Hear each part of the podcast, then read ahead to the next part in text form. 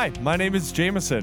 Welcome to the Unexpected Experts Podcast, a show where we dive into the vast spectrum of human knowledge and the ways that our experiences make us experts in unexpected ways. Thanks so much for listening.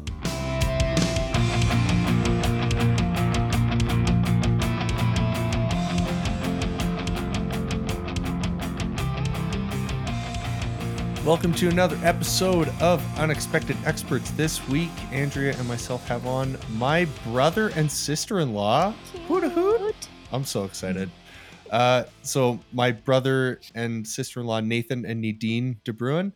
Um, Nathan is my brother. That's the only origin story we're getting. No, I'm just kidding.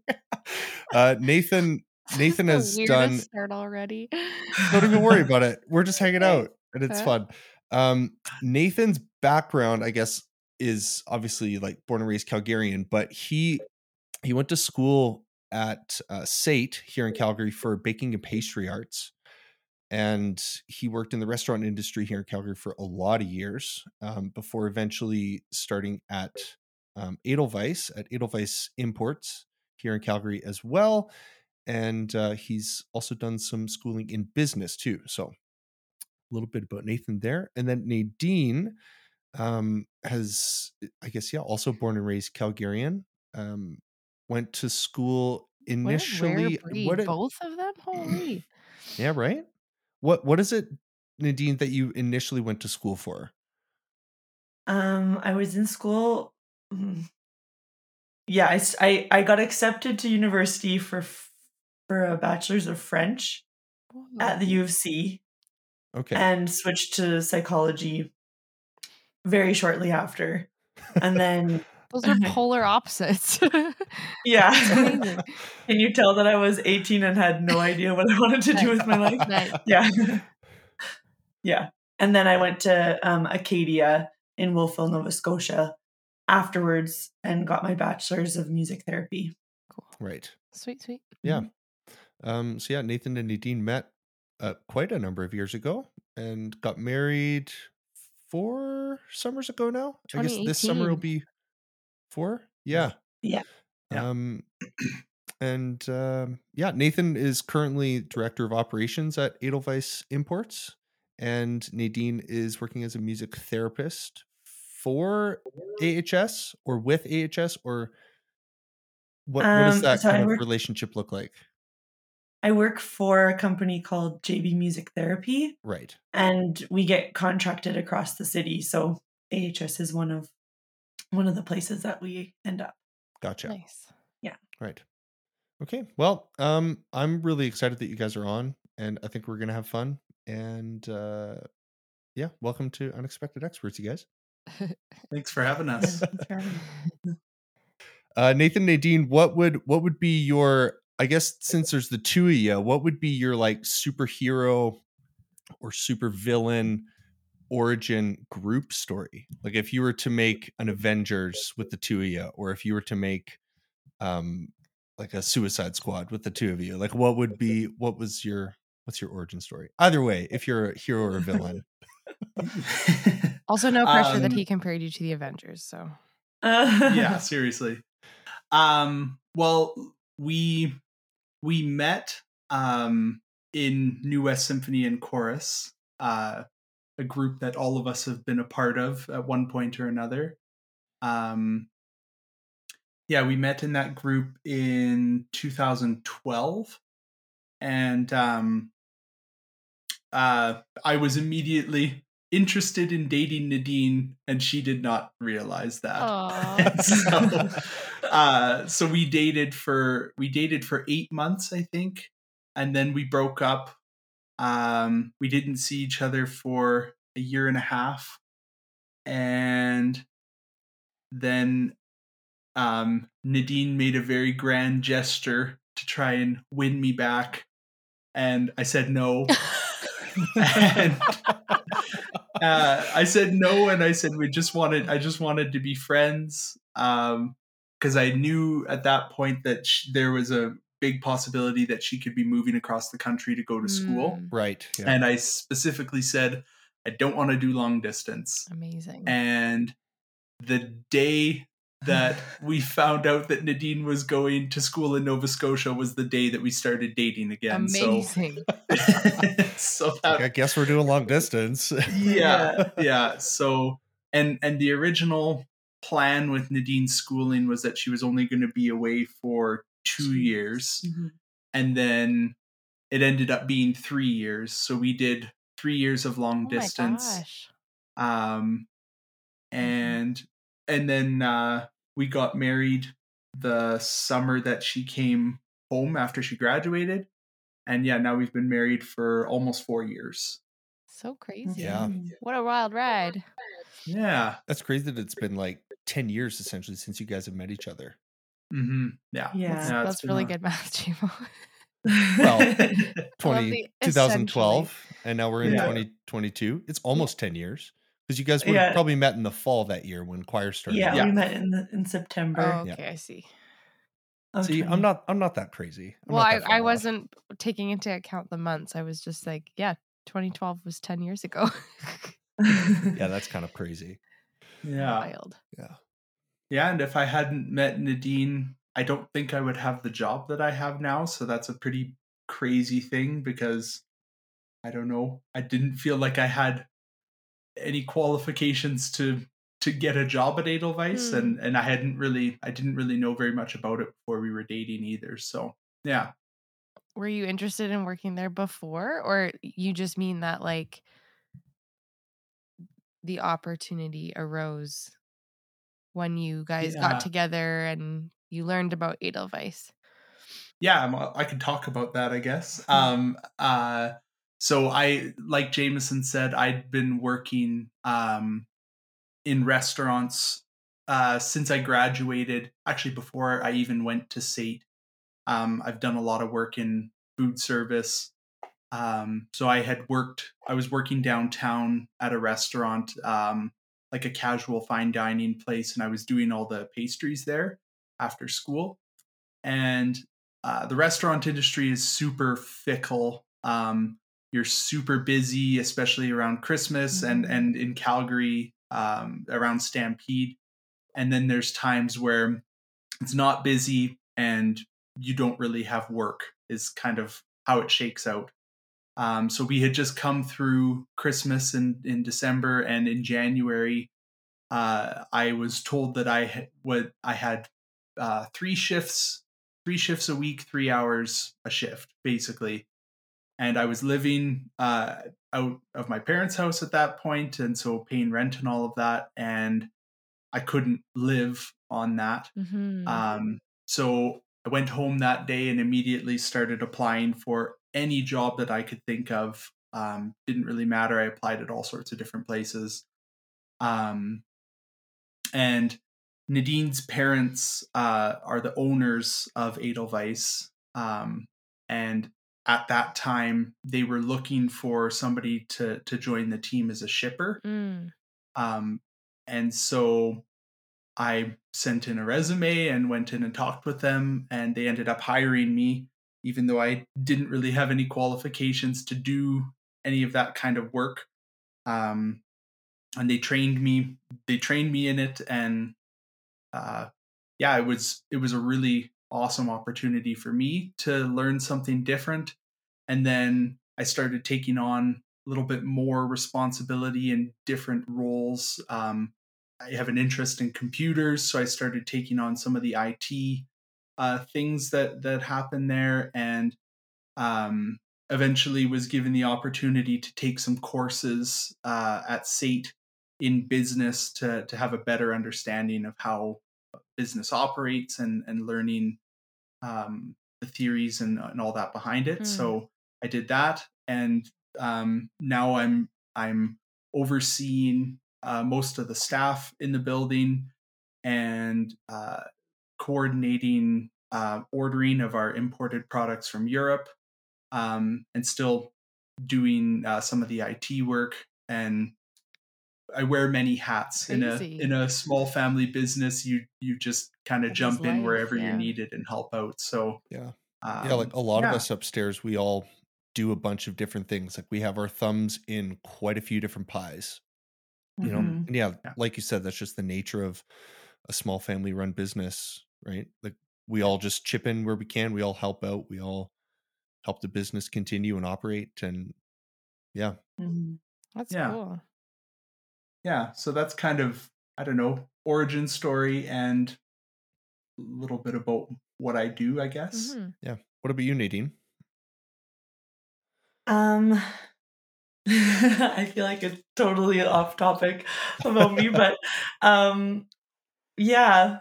So like I grew up, um, my, my parents owning Edelweiss and just kind of from like a young age felt like I didn't want to be a part of that, um, like in my future, and so um, out of high school, like I said, I went into French, which I, I didn't actually end up taking any French courses um, at all in university.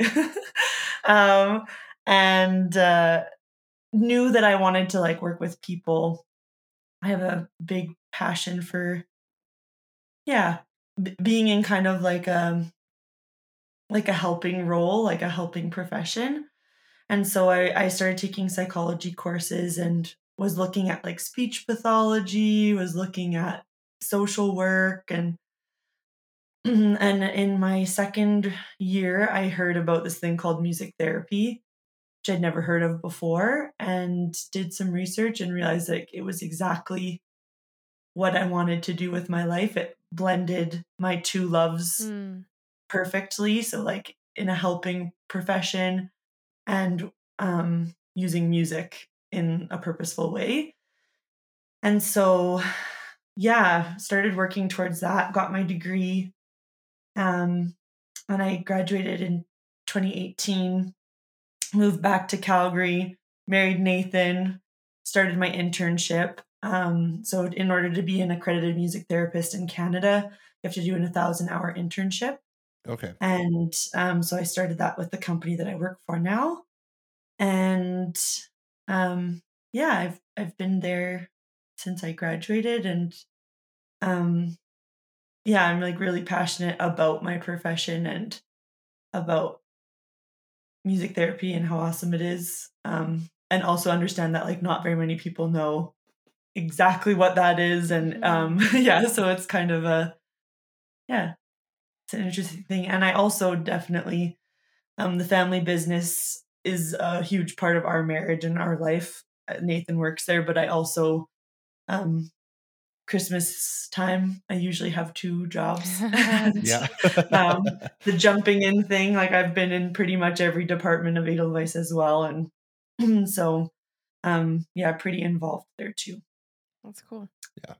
But it's not the place that you work at all the time, thankfully, right? It's just a nice place to come and like help out and you know see the family a little bit and Yeah. Yeah, yeah, That's cool. Yeah. That's, I'm I'm glad your timelines lined up with each other too. yeah. Yeah.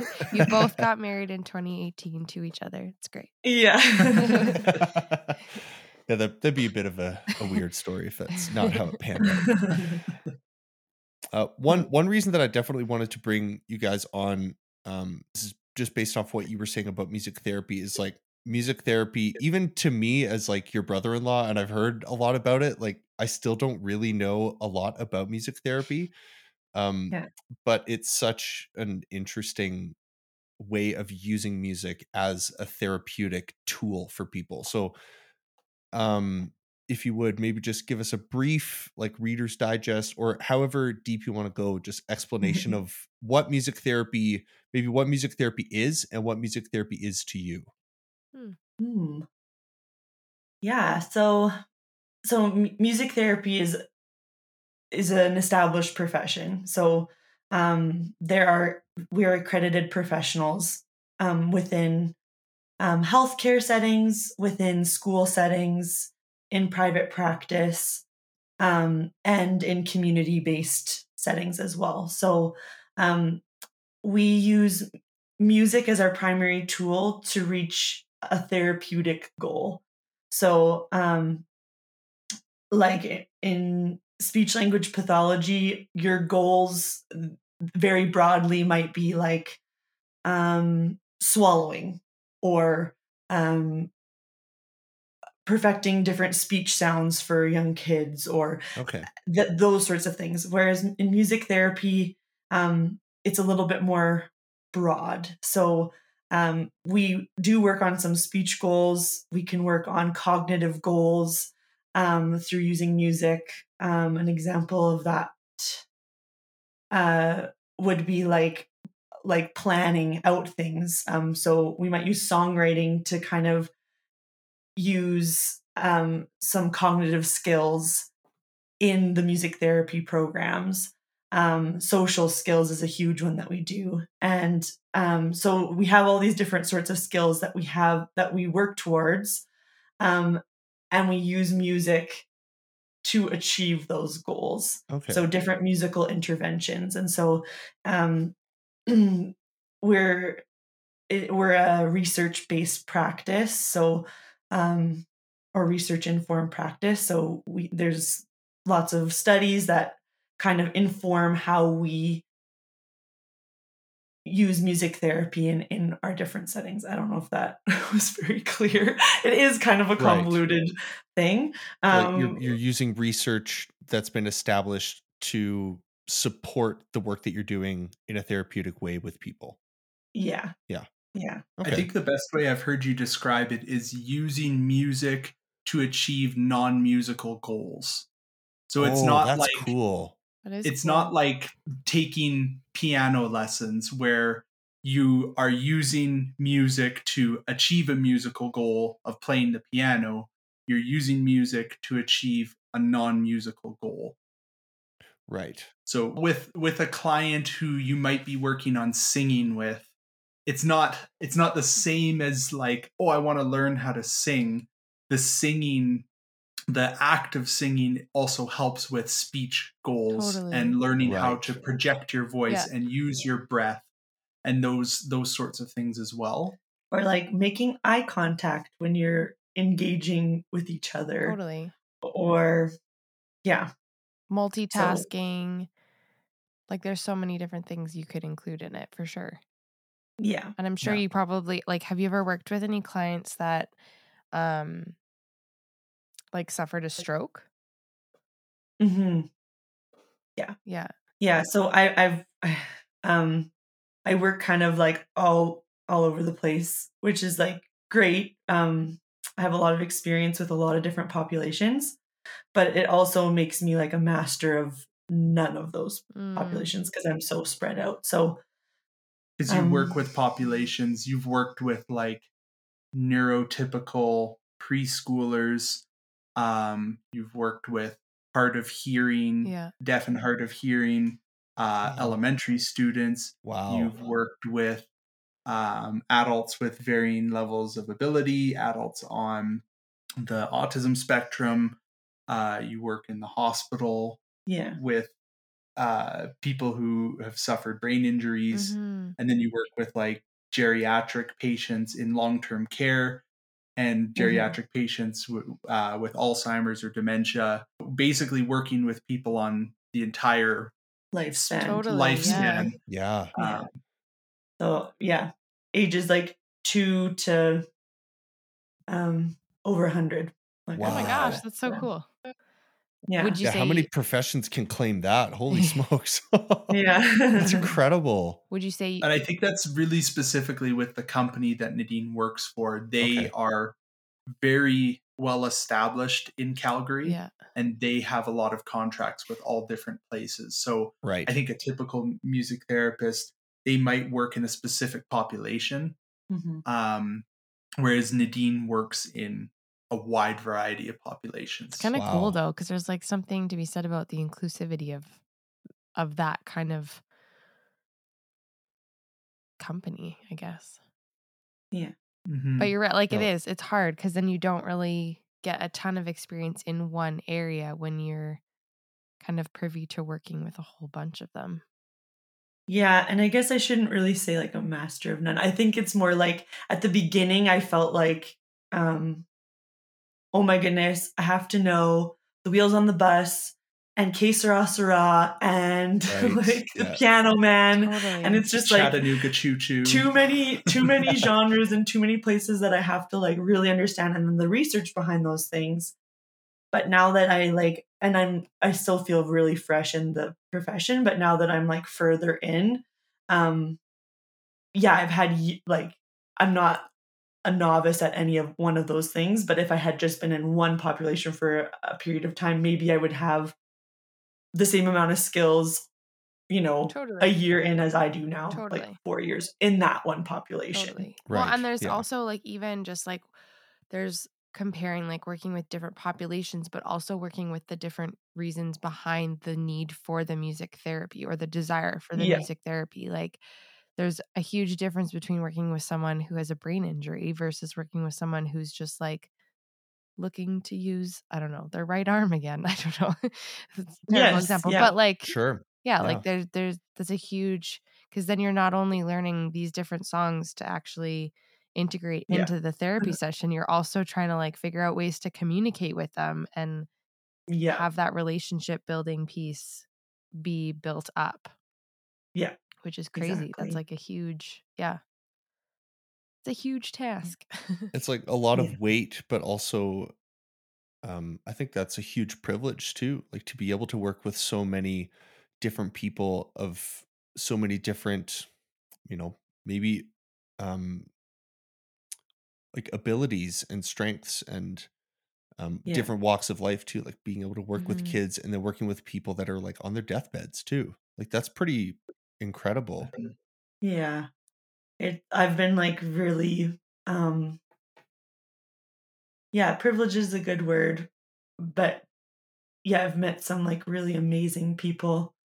Um and yeah, they like those stories, those people stay with you like long after totally you've finished music therapy with them or Mhm. yeah. Yeah, I I have a really cool job. it is really cool. Yeah.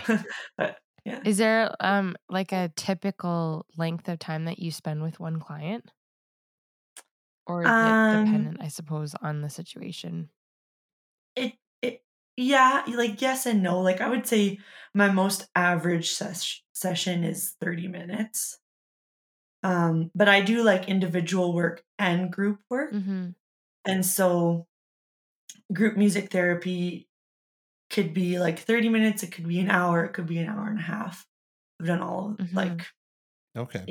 all of that and then individuals sometimes sometimes like 5 minutes is enough for somebody who Mm-hmm. um who is a young person or like who has dementia and like Yeah. they just needed that 5 minutes to like finally for the first time that day sit down Mm. and they were relaxed and they weren't wandering and they weren't um yeah like going about the halls Mm-hmm. and they just sat down for five minutes and enjoyed this enjoyed the music and the music was the reason they sat down and then the second that song's done they stand up and they walk away and like Mhm. that that Wow, five minutes yeah. was still impactful Mhm. so yeah i would say 30 minutes is probably like an average session but it, you know five minutes to an hour for an individual Mhm. as well Right. Yeah. yeah That's funny.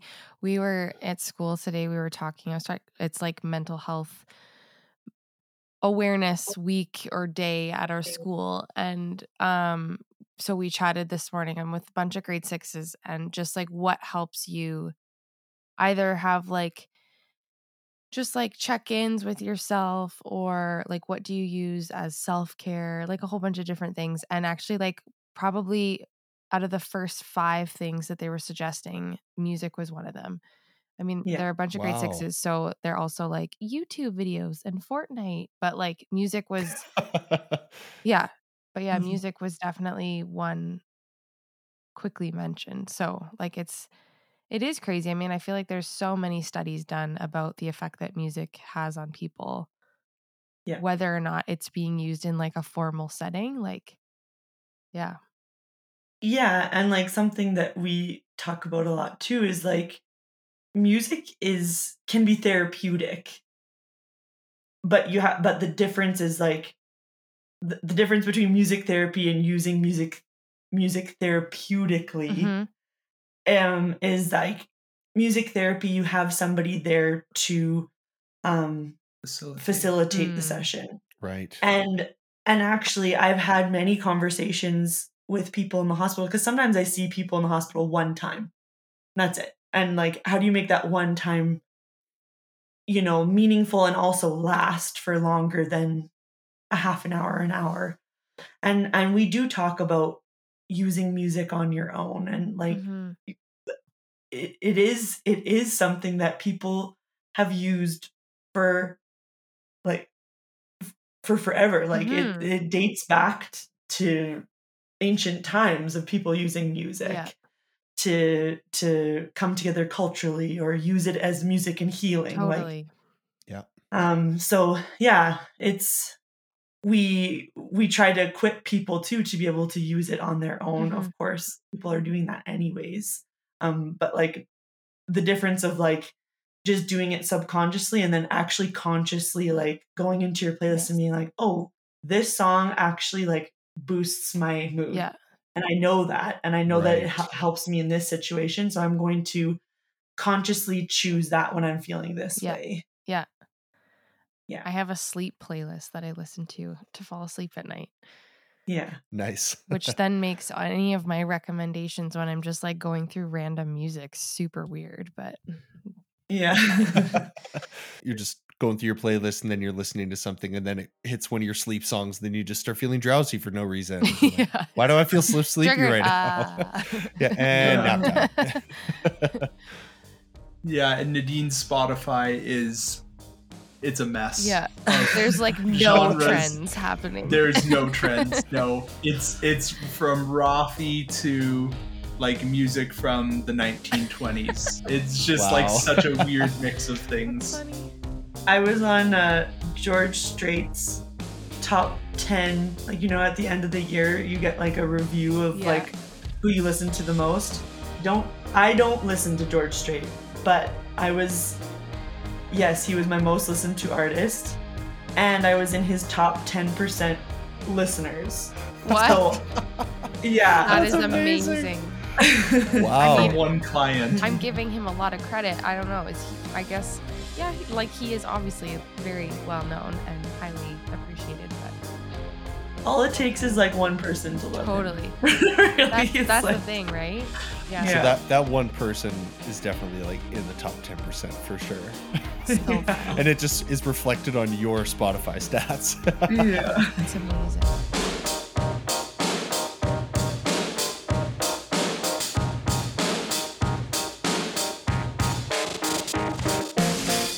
Funny like you what you were saying about all of the different things that you've like put your your experience into like working with kids or maybe working with adults or working with seniors or working with people of differing abilities too like um and what you said about being a jack of all trades type of thing i think that's um that's really similar to what to what nathan and i are doing at edelweiss too is like we've both worked in a lot of different areas Mhm. and i think the advantage that we've had similar to what you were saying about like you you work with all these different people but you don't get to have that time maybe with just kids to focus Mhm. on just being with kids right but in a in a place like where nathan and i have worked you know we're in shipping for maybe a year or we're in different parts of the store for a- a lot of longer amounts of time um and i I think I think both probably present different advantages and disadvantages too. Like you can really sink your teeth into one area. Like if you're in the bakery and you're making cakes, then you can really sink your teeth into that. Or if you're just working with seniors, you can really kind of sink your teeth into that. So I don't know if that if that idea of like spreading out your attention over multiple areas kind of simultaneously or focusing your attention on one area and then you jump around from one area to another if if that idea like rings true with either of you um i think we could chat about that for a bit Yeah. I think like for me, one of the reasons why I love Edelweiss and w- love what I get to do there is that I get to work in all different areas. Um I think for for me, for how I am as a person, being able to do different things, like if my job was the same thing every day at the same time, punch in, you punch out, Mhm. you do the thing. Yeah. I that's not really how I like to live my life. I think I like to have variety. I like to be able to, you know, order products or unpack a container and and you know, ship things out. I also like that I can sometimes go down into the bakery and work on a project down there. If they're short, I can go in and help. I really like being able to do a wide variety of things. And I think that if you can continue to do those things, eventually you learn to be quite proficient at, Mm. at all of them.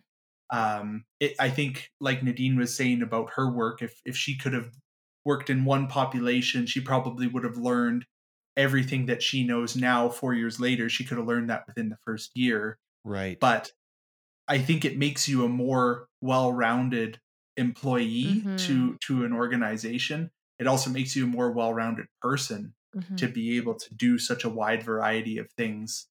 Um, yeah, I and totally I agree. think, Mhm. yeah, the the years of my life where I worked specifically in a profession and did schooling for it, I think that none of that was wasted because the person that I am at the end of it, it taught me a lot of transferable skills that will transfer to any type of work that I do.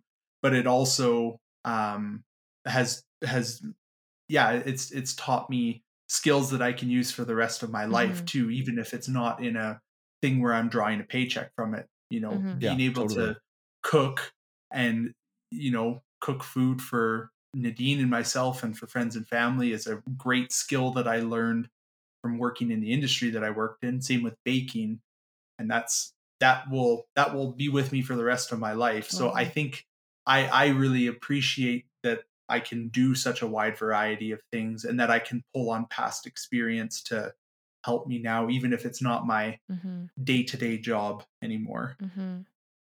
Yeah, I think Yeah. like personalities too. Like, yeah, definitely. I feel like there are people who strive immensely on just doing the same thing every day.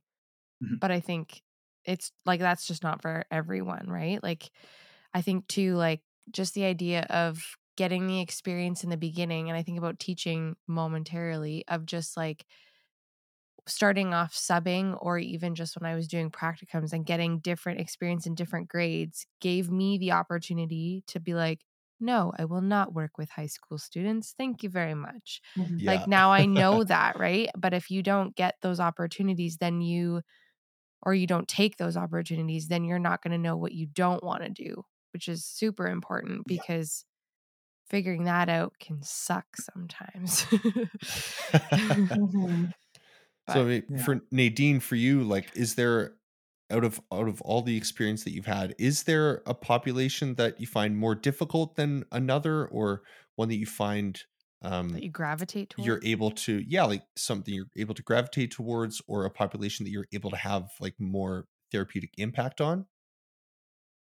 Um, I really like working with like pediatrics, so with like kids. Okay. Um, but like in saying that, there's like so many, so many different ways that you can go through it, and uh, yeah, like yeah, working at like working with deaf and hard of hearing kids is going to be very different from Mm, working with um uh kids on the spectrum. So Yeah.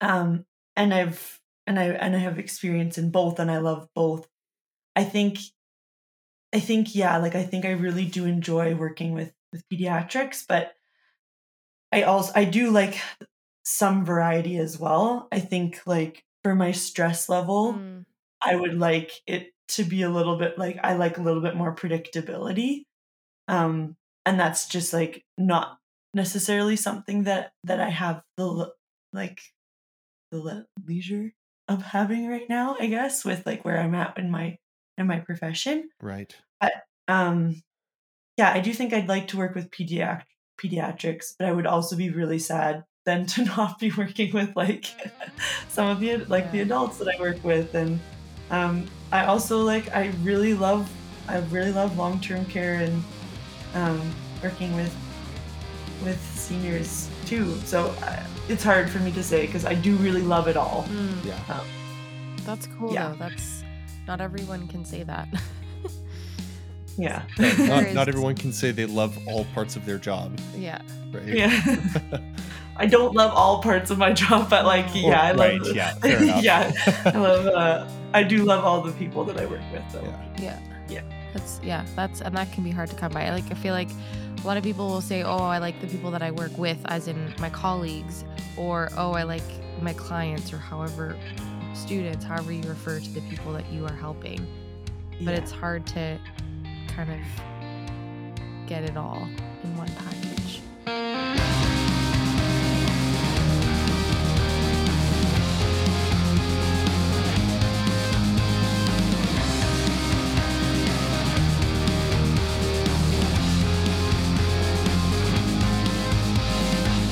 Um, I know one thing that that Nathan, you and I, and Nadine, the three of us, were talking about a few months ago was like this idea of qualification versus experience. And Andrea and I have kind of been um, shooting ideas back and forth a little bit about that topic too. And um, I think Nathan, like for your background and your in the industry that you kind of cut your teeth in, working in a kitchen, right? Like there's a certain level of qualification that is probably necessary in some roles, like being a chef or being, um, you know, a business owner. Uh, but there's also a lot of margin and a lot of, um, I guess, wiggle room for people to come in that don't really have experience in that industry but are enthusiastic about learning, right? And so you Mhm. gain experience in that industry. But then as a chef, you also gain experience the more years you work in the industry, right? So you start with a certain level of qualification. Maybe, you know, the fire is initially lit by a passion for cooking. And then you go to school, you do the things in school, you become a chef, you start in a restaurant, and then you go from restaurant to restaurant.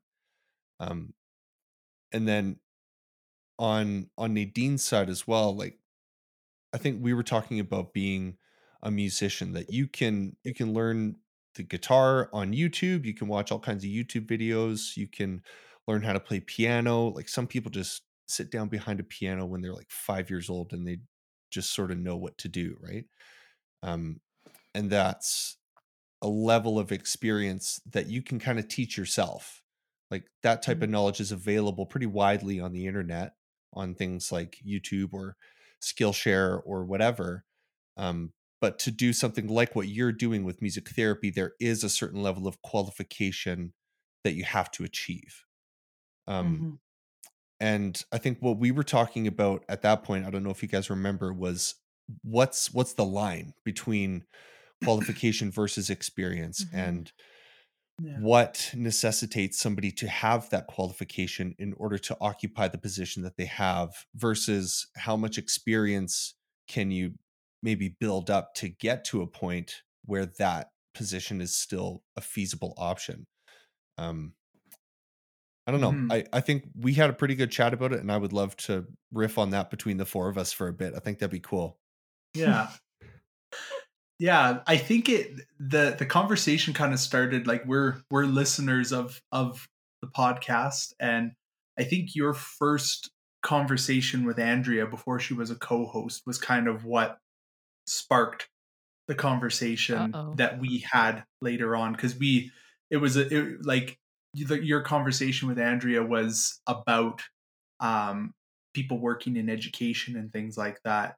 And yeah we we had we had a bit of a discussion about kind of how that that episode went um and we were talking about like yeah when when can uh your experience you know just having experience be enough to to work in an industry or call yourself a professional in in an industry versus when you actually really do need to like Mm. go to school Mhm. Yeah. and be a qualified person to work in in a role Yeah. and that it's not it's not a black and white thing it's a very gray area it really depends on the type of industry Totally.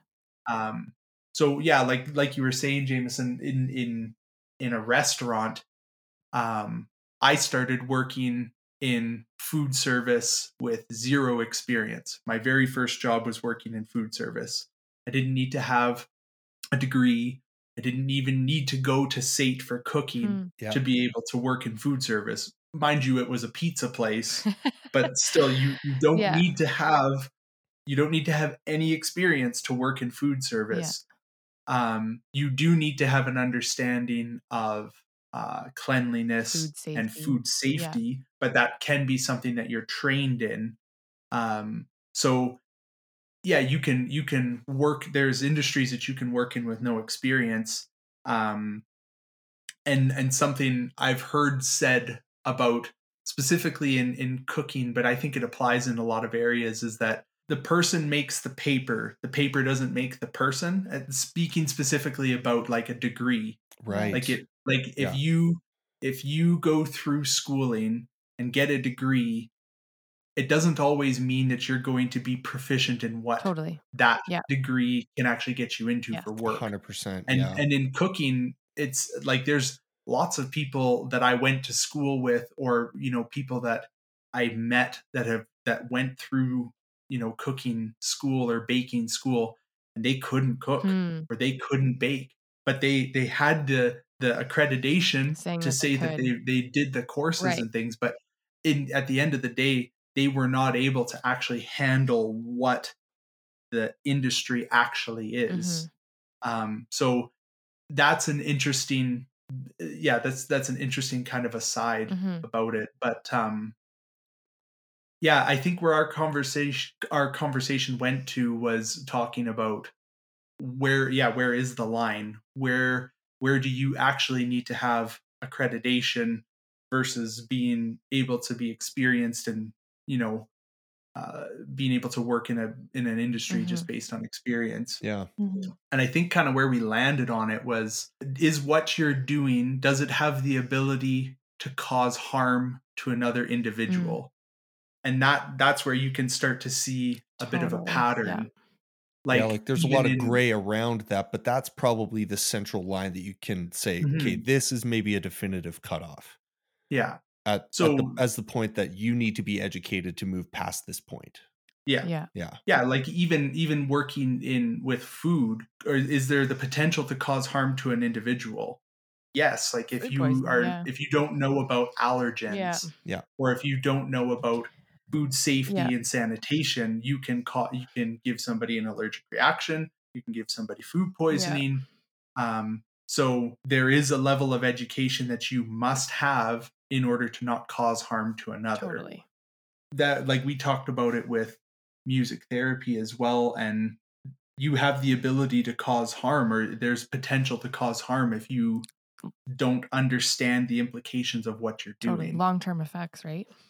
yeah Yeah. And Like i if, think if you claim to be practicing as a therapist, but you're not authorized or licensed as a therapist, then Right. it can be Mhm. then you can be doing more harm than good because you may not necessarily know what you're doing or not doing with a client. Mhm. Yeah. because Yeah, that was or, a big I part mean, of your education yeah. right Yeah.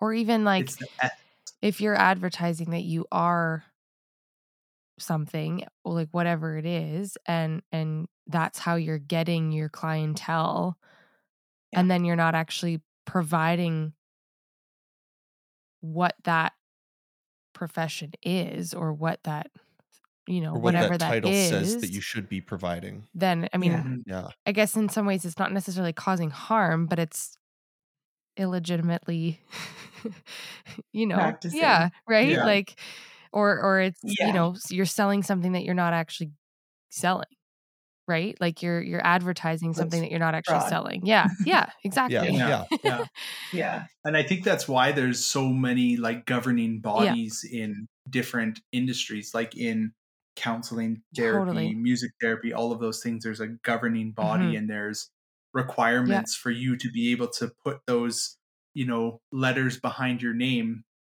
they stand for something Mhm. and the college you know has standards that you have to uphold and there's a level of continuing education that you have Totally. to do as well Yeah. too it's Yeah. not just getting your degree and that's it. Mhm. There's there's actually an expectation of that you're going to continue to learn as you work Mhm. in this profession Totally. yeah, I had things to say, but I feel like you guys said most of them. you always stopped and looked at me.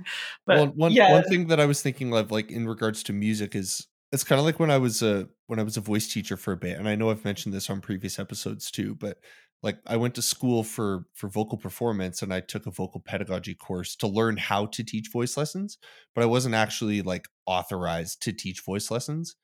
And maybe you know, and like all my students knew that that was the case and they were all fine with that. And they still decided to move forward with lessons, but um I wonder too like how much damage maybe I could have caused by not being fully licensed as a as a voice teacher or as a a music major, right? But at the same time, like, um, I think the amount of value that I was able to give to my students during that year was like more fun, like foundational knowledge about how to sing properly, Yeah. and then whatever they do with that knowledge afterwards is kind of on them also. But um, I don't know if there's a similar thing for you, Nadine, with like music therapy, if if any of that kind of resonates with you in your experience. yeah, like um, so before I became a music therapist, um, a site that I that I work at or I worked at in my job, I had volunteered there when I was going to U C and I did hymn sings there. So it's like it's a fairly like it's a fairly similar type um it's like the closest comparison I can give you of Right, like yeah. how how like pre music therapist post music therapist um but I was going into hymn sings and I was with a chaplain so there was somebody there who like um was obviously more like who was qualified and and knew knew what to do with you know when emotions rise when um when behaviors start Mm.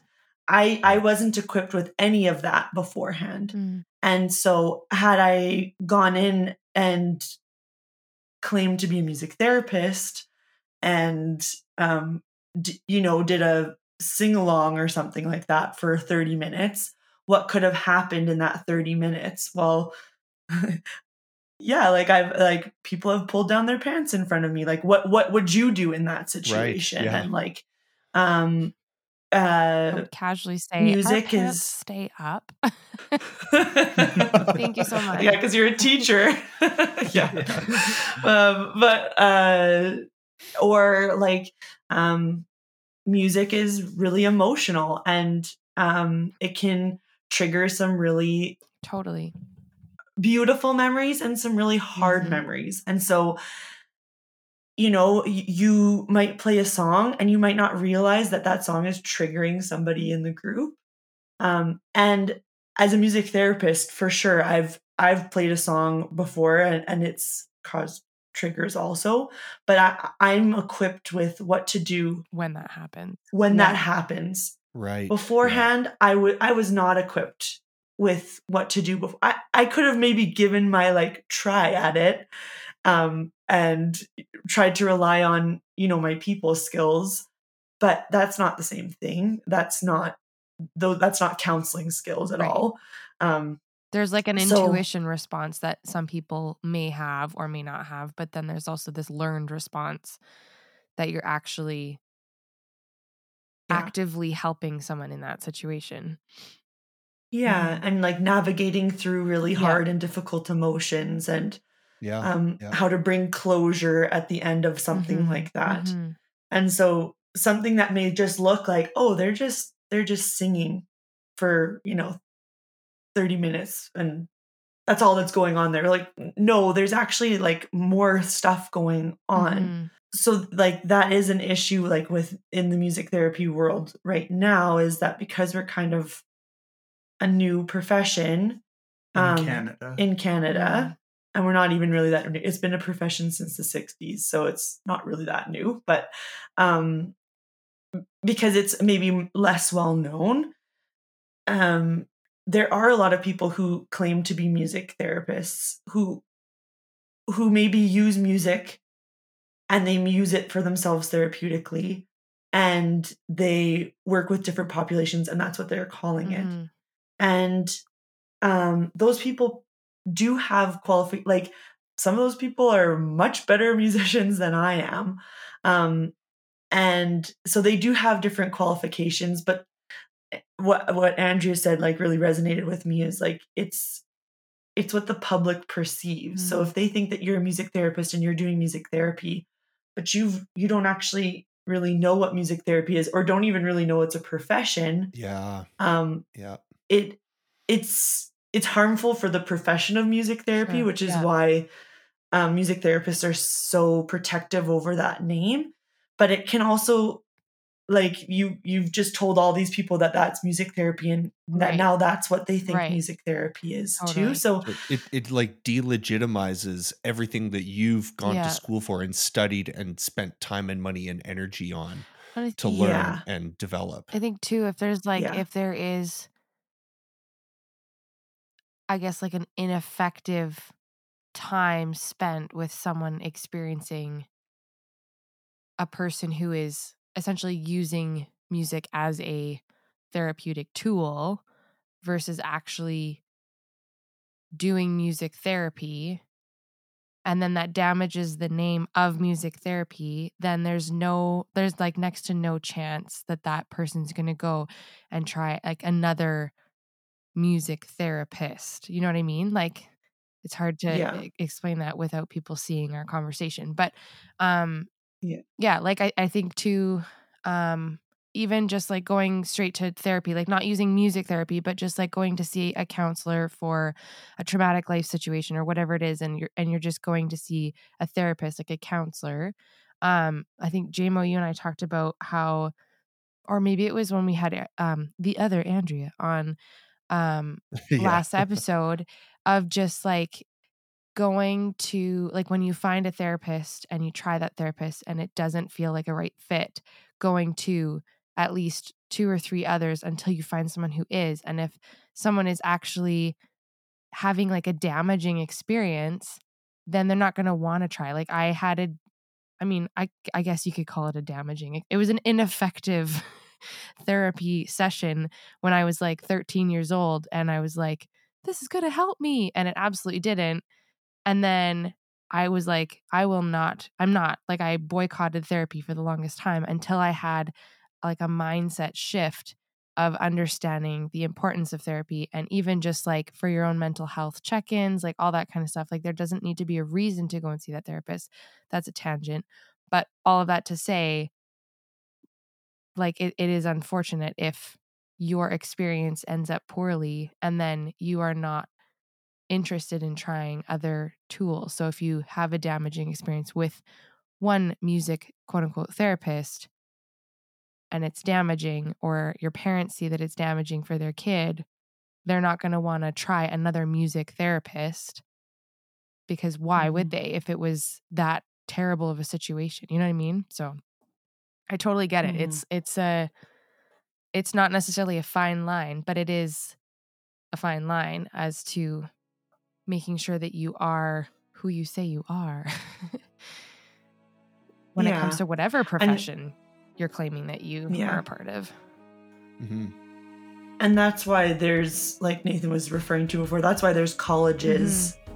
And that's why there's governing bodies. Mm-hmm. And m- music therapy is now trying to work towards, we're like, we're becoming part of the counseling therapy college gotcha. in Alberta. Cool which is which is right now in parliament so we're still mm-hmm. waiting on getting fully credentialed so that will just mean that our title is protected in the community totally. and so if anybody uses that and incorrectly like they're they're they're straight up not allowed yeah yeah, yeah. They, so they can be held liable for it totally i think so yeah i that that yeah. would make sense that that's at least what they're trying for if it doesn't yeah. Yeah.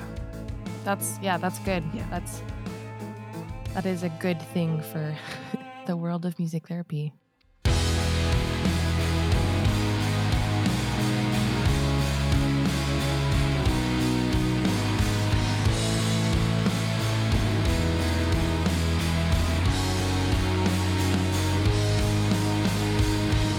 I know the two of you guys in both of your industries, like in music therapy and also in um, like business operation side of of everything, like having to deal with you know everything that's come out of this pandemic the last two years, and I know like pandemic, yeah, we're you know we're kind of coming out It's of it now here in. Alberta, but yeah, Kenney said the pandemic is over, so you know, but um, I know like at the store we had a pretty wild intro to the pandemic where we sent half of the people home and then we did like a A team B team and we would switch teams if somebody got sick and that was kind of our initial plan and now everyone's back and if people are sick then they just stay home and um, there's been a lot of stuff that we've had to do like at the store in the last two years to really navigate what comes down from the provincial regulations and all of it and then um nadine even on your part like you work in hospitals quite a lot and you're in nursing homes and you're you're working with a lot of different people and you had to do a lot of sessions online and um i don't know maybe we can talk about that for a little bit. I think there's a lot of different things that you guys have done in the last two years to to really navigate this whole thing. Yeah, the biggest thing for me was, yeah, I guess the biggest thing is that yes, the pandemic is over, but It's it's, not. not. really over. Very and yeah, yeah, like when the pandemic hit, I feel like everybody really thought it was going to be like a short period of time, and so that's like Edelweiss did the A team, B team, because I think they thought like everybody was going to get sick, and so when everybody from A team got sick, B team would go in right. and that like evidently didn't happen there wasn't a lot of covid Re- there was really not tons of covid here when that did happen and I- in my job um i went in on the f- on the friday and i was supposed to lead uh, like a drumming session and um there were like big rumbles of like you know covid is kind of coming and um I, I had I had ten like I had ten people registered that would come every single Friday to this drum circle, and I set up the room because I was like, well, I haven't really heard what's going on, so I'm just going to set up the whole room. Mhm. right And my boss was actually in the office that day, um, and she like came in and she was like, "Oh, you like set up for everybody," and I was like, "Well, yeah, because I I don't like I'm Who knows? I don't know Yeah. like what's what's happening. And no nobody came that day. like not a single person. And then on the Monday, that's when things um really started to shut down. And I did that Monday I did go into one long-term care facility. And that was the last long-term care facility I went into for over a year. Mm, wow Um yeah and yeah so we like the company that i worked for had already kind of been thinking of like doing online music therapy pre-pandemic i don't know how she like she had premonitions. thought- yeah it was it was pretty like i i'm she she sat us all down like a couple weeks before we like the pandemic really hit and she was like so who would be comfortable doing online music therapy and i was like that sounds horrible. I will not be doing that. And then and then we had to and the beginning was hard because like how do you how do you have interactive music therapy through a computer Yeah. screen? Um and it was it was hard and it wasn't always great.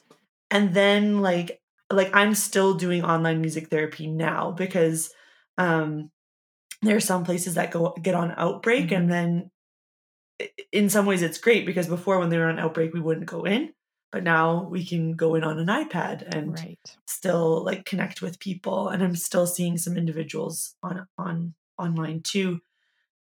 And there's some really beautiful moments that can happen you know online um, and in this capacity too. Like had some really really cool sessions and and stuff but it has been like a lot of pivoting and a lot of changing and it's it's interesting to like hear what the outside world is saying and then go into the hospital and it's like everybody outside is like yay freedom and then you go into the hospital and have to change your mask you have to get screened at the door. Right. You you are like one of a few people that actually gets to go into the Mhm. hospital. And some of those people are like until recently there was only one visitor allowed. Right. and so you have the privilege of going in and being another person that they get to see which is like which is kind of crazy and at yeah. one point at one point there were no visitors allowed in but i was allowed in wow and wow, wow. um yeah just like that feeling of like oh like how like just a lot of responsibility yeah. and a lot of like yeah it's a big load and, to carry and yeah and also feeling like at the beginning when rumblings were starting to happen i was getting freaked out about going into all these places because i work with such vulnerable people mm. and i work in various healthcare settings and so like if i had something how i i see i see probably over a hundred people right. a week that i interact with and or both pre sorry pre-pandemic um like in person mm-hmm, i would see mm-hmm. like over 100 people like just a lot like if i had covid how many places am i now right. spreading yeah, this to? And, seriously. yeah so it was a lot of stress at the beginning for sure and then just that navigating part.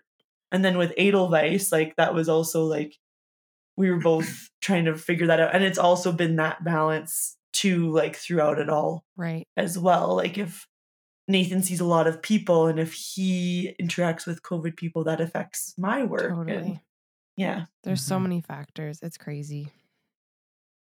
Yeah. Yeah. Yeah. And at, at Edelweiss, it's been very interesting. Um, I've never spent so much time on government websites reading documentation, yes. watching news conferences, yeah. you know, watching updates and and then watching those things and then sitting down and saying okay now what are we going to do yeah, yeah. and yeah. um i really believe that uh businesses and organizations that were able to be flexible are a lot of the businesses and organizations that are still around yes. now yes. I, and and um that was it was hard it was hard i like um, Edelweiss is a pretty big company. I, I, a lot of people don't really know that, but it's it's big and it's a sometimes a bit of a, a big boat to turn mm. on a mm. on a dime, and that yeah, that really f- felt like what we had to do. So I think we've become a lot more flexible than than we were before. Um, and yeah, it, it's been it's been an interesting couple of years trying to figure out how to navigate this and try to figure out a way to do it that is uh, protecting the vulnerable populations that we specifically serve as a business because mm-hmm. we cater to a lot of uh, seniors and and so we were really looking out for them and we still are really looking out for them um, and then also still trying to like run a business mm-hmm. too mm-hmm. that's it's been an interesting it's been very interesting. Um, juggle it all.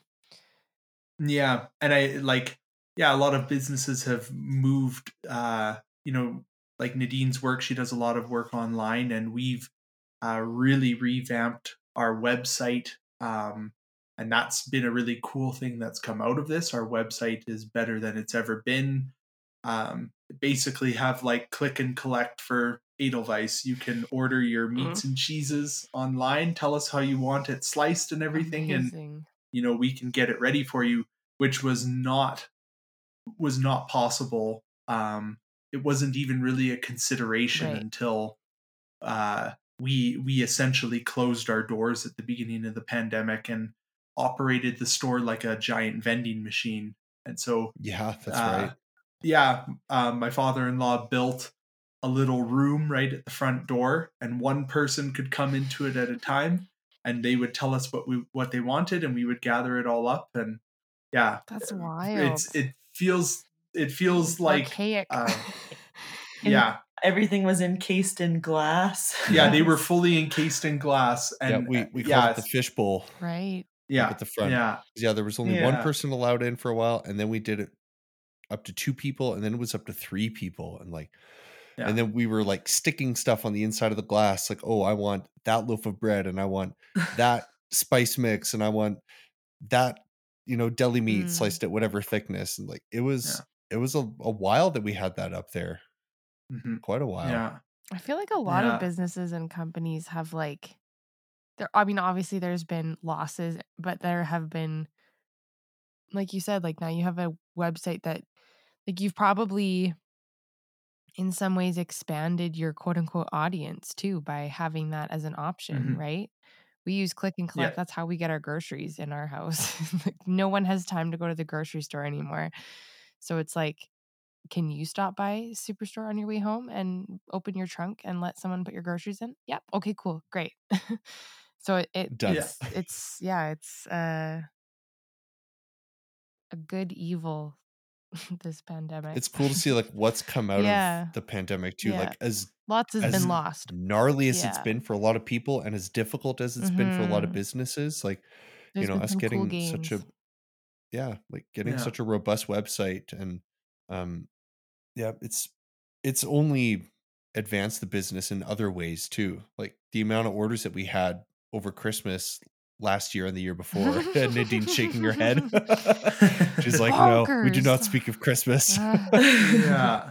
Yeah. But- no, it's but all, all of that to say, like, it's wild how much something like that that was born out of necessity has like totally. propelled us into better place or, or into the Mhm. place that we are right now.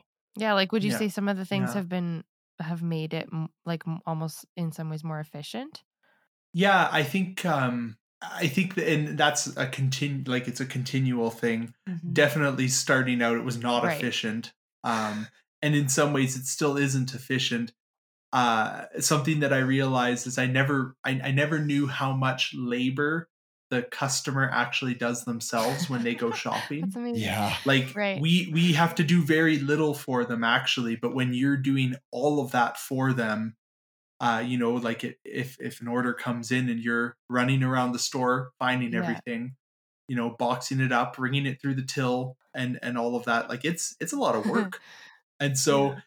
it's finding efficient ways to do Right. that that that's been that's been a struggle um but i think it's it's put us in a different position to really take a look at some of those processes and try and find inefficiencies and find ways to Improve. to yeah, fix them Yeah. Yeah that's so yeah and and we wouldn't have done we wouldn't have done a lot of that looking i think if we hadn't have had to do yeah do it out of necessity Mhm. for a while it was the only way that we could get product out the door was to either take a phone call Right. and write an order or let people place it on the website or people come in and we would write their order down when they were standing there like that was the only way right at the beginning that people that we could get things to Yeah. people and then even as capacity levels changed uh like yeah christmas 2020 we could have 17 customers in the store at a time at our busiest season of the Mhm. year Yeah. and we were lined up Mhm. to the street Mhm. uh, with people waiting Yeah. to come in. So having a way that people could have their stuff all ready to go and they just open their trunk and we drop it in there for them, it it allowed us to be able to serve way more Right. people than Just 17 than if time. we yeah. Mhm. Yeah, Yeah. then yeah, So- way more than the government mandated capacity would allow us to do. If we were able to get Mhm. more stuff out and serve more people. Hmm. Yeah. yeah. So yeah, it's it's been it's been interesting. Um and as as things continue to like yeah, like we've said, we, we're not really through No. this. So we're not we're we're thankful right now that there's not very much that we have to be doing in terms of restrictions, regulations, um, capacity levels, or anything like that. But we're prepared that if if something were to change, we can we can revert and um, you know continue to continue to function. So that's Yeah. that's good. Mhm. Yeah, and like you are dealing with some of the like repercussions of COVID in a different way of like staff being Mhm. sick hmm and like your ability to like be flexible before is helping you to be flexible now Mhm. when there's key people out because of COVID and yeah. Well, and I, I think like that goes back to what we were talking about being able to do a bunch of different things within the store or having that flexibility that that I guess you and I both have that um that we've been able to fill a bunch of roles as they've been empty, Mhm. right? Mhm. Um and I think that's that ability to adapt to a situation. I think has really helped.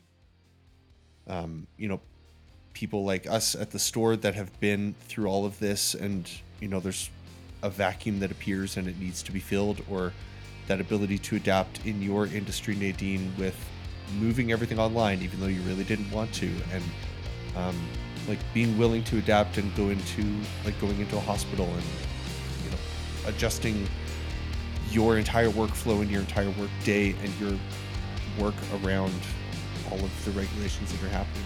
Adaptability, I think, has been um, the real key characteristic that that people have like had to grow into, right? Like they've had Yeah. to adopt a certain level of adaptability. Well, and in order to find any kind of success too, right?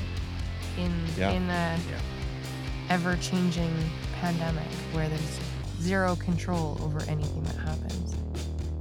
And instead of just Mhm. shutting down and, and not existing or not operating to find ways around it is definitely valuable for all people involved.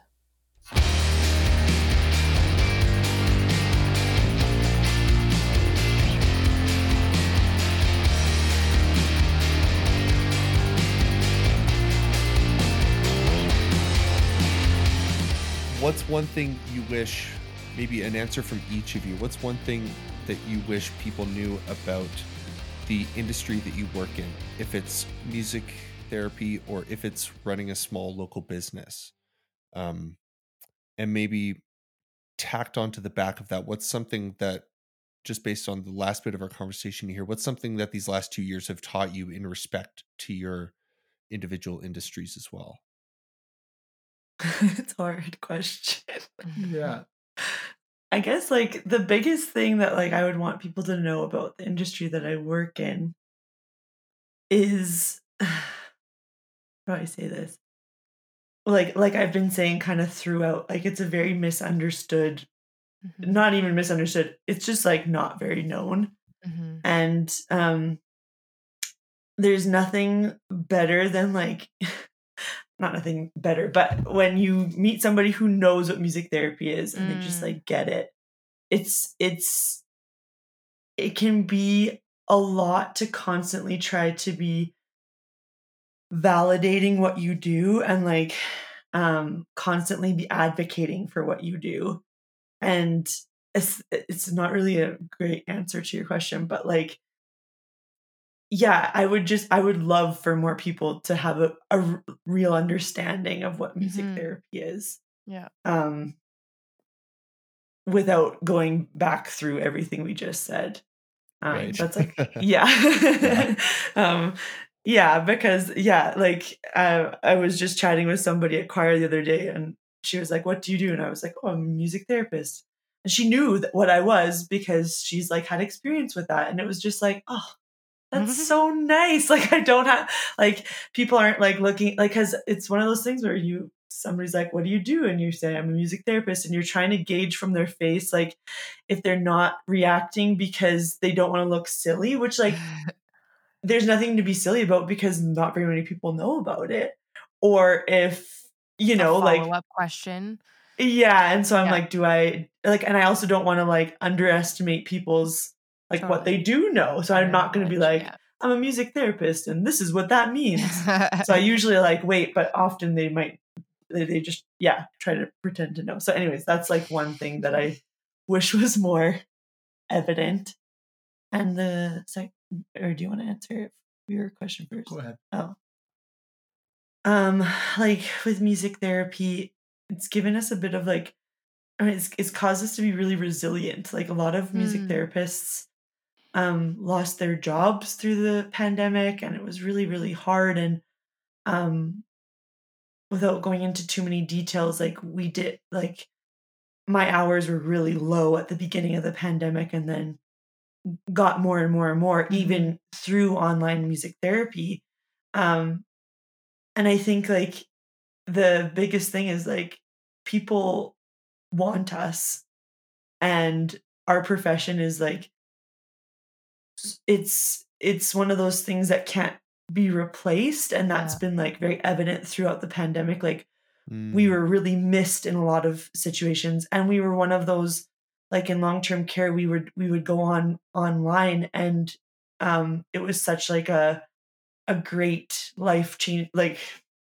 like a relief for so many staff that we were just even there just to right. you know take half an hour with these clients and be their social connection for the week kind of thing and so i don't know i feel like the pandemic kind of was like yeah you guys are important I don't know. Mhm. maybe that's yeah. That's no, cool. That's cool. That is cool. It kind of validates in a new way why you do what you do and and why you have such a huge passion for what you do that it is it is necessary and just because not a lot of people know about it that doesn't mean it's not important there is yeah there is a specific targeted group of people that really benefit from it in whatever way they're benefiting from it. So whether it's the Mhm. actual client or like like even just like the caregivers or care providers because whether it's like seen as a break for them to hand their client over to you for the half hour session or just like getting to see that shift in that client when they hop Yeah. on to the session or when they're in that session and actually getting to see the benefits of like the effects of the time that is spent with you. That's really cool. Yeah. Yeah. Uh, and for me, something I wish people knew. think- Where to start? Yeah. I it's don't know. more than a full-time job yeah, that that's that's true. It is more than a full time job. I think uh, I've I've talked with a staff member who's uh, her her parents owned uh, different businesses when she was growing up, and something that she said is uh, people often only ever see your success, and they don't see what it takes in order for you to be successful right. um like she used the example like her dad would work seven days a week and he would work all kinds of crazy hours in order to make the business that they that they owned function Mm. and and people only ever saw that they were doing well and didn't see what what the cost was on the other end of it um so yeah i guess that would that would be one thing and that i think the other thing too is is that like small business is really important. It's really Mm. important in in the economy. That's that is like a proven thing that small businesses really it's the backbone of of economies and um the people that work there they they really care about what they do care i don't know we care a lot about what what we do. We care a lot about what we what we sell what we offer um care a lot about the people that we get to interact with on a daily or weekly basis Mhm. um, we care about your stories um, and uh, yeah i don't know i think that's part of what makes small businesses special is that the, the human element to Mhm. it and it's not you know You're not when just a number crossing the threshold of the Mm-hmm. automatic doors. yeah You're, yeah you're a person. You're not just a transaction number. hmm yeah like i there's there's people sometimes i don't pick up the phone as often as i used to but i still i still talk with people on the phone who i talked with you know four or five years ago and they placed an order one time and they remember me i remember them Hmm. that's a really interesting thing that you know or or like we have customers that call and they ask to speak to a specific person and Mm. that's the person that helps them out and that level of of service and care is is i think it's important i don't know and and people really like it so Mhm. um yeah It's like a two, like it's a, it goes both ways, right? Like small businesses, they care about their customers, but I feel like if you are a customer of that small business, you are, you care about that small business. And I think, I feel like, anyways, at least on social media, it seemed like throughout the last two years, there was a- lot more appreciation for and publicly made for small businesses Mm, yeah. because it Mhm. was a lot harder for you guys to in essence survive what we went through and and come out still able to open your doors every day. Like I worked at it's so weird to think about now, but I was working at a restaurant the January just before the pandemic and I no longer like that we got let go. Everyone was let go because they had to shut their doors. And then the next thing we knew, I like I still have never received anything saying that they're just they're not even opening. Like they're just not reopening and it just Wow. like it's kind of like oh man. okay. Well, none of those people have a job to go back to and it like it sucks for all sides of the coin, but there's Mhm. yeah, there's something to be said for those that were able to survive. Like I think there that there was something that was done differently. Not even just adapting to or like being more flexible, but just like I feel like I don't know. Some at least some of the places it seemed like there was much more of like a community role that they had in their respective communities like they cared about their people and therefore the people cared enough to place the online orders or you know like I would Mhm. we were supporting local restaurants instead of going and ordering takeout from like whatever Boston pizza not that we like whatever we don't that's a bad example but anyways you know what I mean we were supporting like the mom and pop restaurants as opposed to the It's- chains instead of like Wendy's or something. yeah Yeah. Yeah. And then um I think I think yeah, like resilience and adaptability and I think yeah, like I've kind of said like it uh we've learned to be able to turn the big boat that is Edelweiss quite a bit Mhm. quicker than we ever really could have imagined, I think.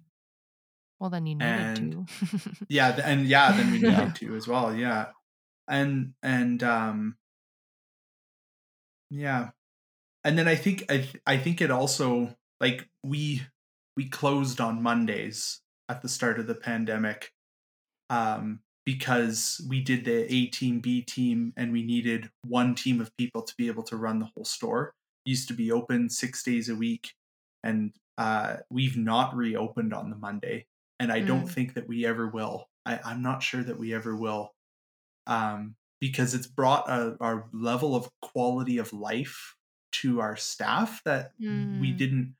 Yeah, and and uh, like our staff get two days off in a row always, and that's a really cool thing. And I've talked with a lot of staff about that, and it's important. Uh, it's and it's really changed. You know, having two days off together, you can just get more done, and you actually feel Mhm. rested. Mhm. Um, and so, you know, from like a pure business perspective, it probably would be better to be open that day. But um, I think like realizing that like quality of life is really important as well. And um, yeah, it's it's uh, we want we want you know where yeah we want Edelweiss to be a place that's great to work and Mhm. and that the people who work there are in a great uh you know state to be able to serve our customers more effectively too and and Mhm. so i think i think that's something something that i've learned too that like quality of life taking time is is really important too Mhm. Yeah, Yeah. I love that. I mean, I'm just gonna say, like, I'm a huge fan of having two days off in a row. It, it gets a double thumbs up for me, and I'm here for it. Yeah. um, yeah. Well, thanks, you guys. This was really good. Um, Thanks for having us. yeah Super thanks for fun. us. Mm. yeah. Thanks again so much, Nathan and Nadine, for having this chat. And uh, Andrea and I had a had a blast recording it. So thank you again. Um, if you all enjoyed this episode as much as we did, um, Andrea and I are planning on doing a little upload download summer. So no interviews during the summer. We're just going to be hanging out, talking about vacation things or different things that we like to do in the area, different summer activities, all of that. So stay tuned for a little upload download summer fun. Also, if you enjoy this podcast, share it with your friends, share it with your family. We would love to get this show into as many ears as possible. Um, thanks so much for listening, and we'll see you next time on the Unexpected Experts podcast.